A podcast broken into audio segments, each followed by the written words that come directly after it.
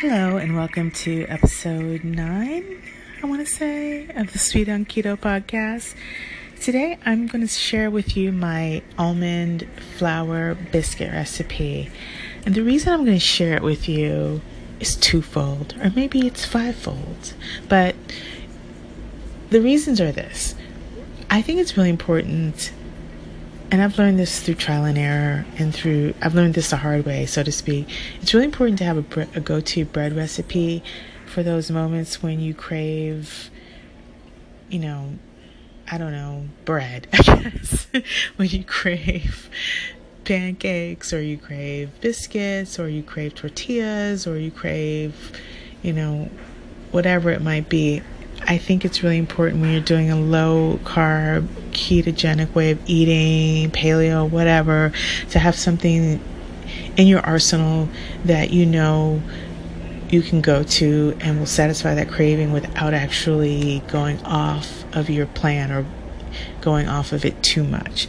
So, I have this biscuit recipe, and for a while I was kind of ashamed that I ate these biscuits. I made these biscuits because they contain almond flour, and we know that almond flour is controversial for a lot of people, but I've just come to realize that, you know what, it's so much better than white flour, and right now it's a matter of degrees, and I think it's much more important for me to not be eating white flour than to worry about um, almond flour. I eventually would like to get nuts out of my diet. Um, unless they're sprouted or soaked. So if you can find an almond flour that's sprouted, that's blanched, then by all means use that. That would be preferable to just your regular blanched almond flour.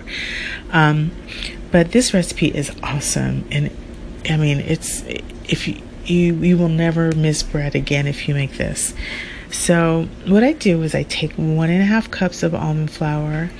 To that, I add one and a half, mm, almost two teaspoons of baking powder.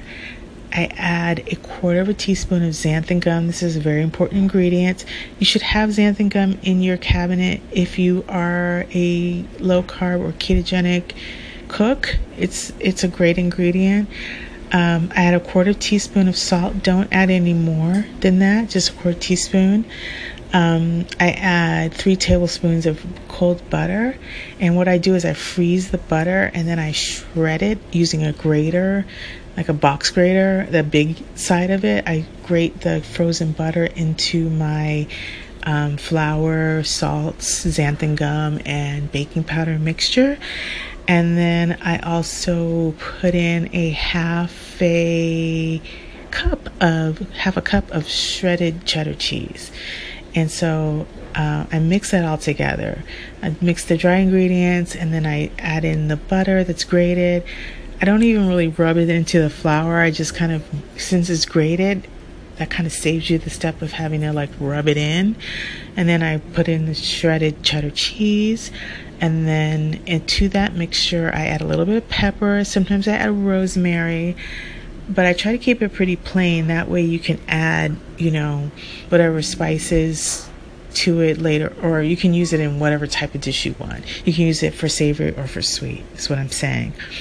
Um, if you want to make it more savory, you can add garlic powder, onion powder, stuff like that. But I like to keep it kind of a blank um, canvas so that I can use it however I like.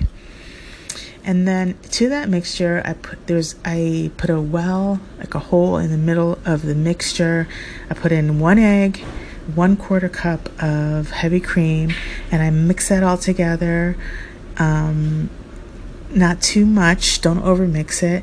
And then I preheat my oven to 350 and I divide that into eight portions. I kind of press them down, like roll them into loose balls and then press them down a little bit and bake it for 16 to 17 minutes. And that's it, and you're done. These are the most delicious biscuits you will ever taste as far as keto goes.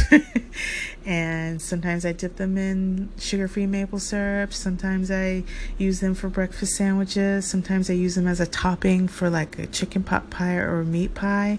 But you need to try this recipe today. I will put the link in the description. And thank you for listening.